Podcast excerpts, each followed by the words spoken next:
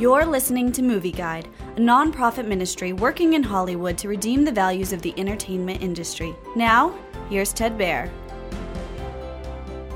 Worth is a Netflix drama about the aftermath of the September 11, 2001 terrorist attacks on the World Trade Center and Pentagon. Congress appoints renowned attorney and mediator Ken Feinberg to create a September 11th Victims Fund to compensate the victims' families.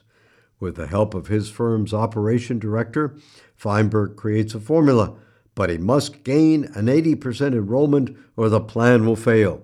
A grieving widower dislikes Feinberg's formula because it doesn't consider that all life is of equal value.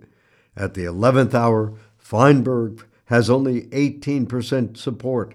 He must change his strategy, but how? Worth is well done, with excellent acting by Michael Keaton as Feinberg. Previously unknown details about 9 11 are revealed in a dramatic fashion. The movie upholds a Christian moral worldview promoting the value and dignity of every life.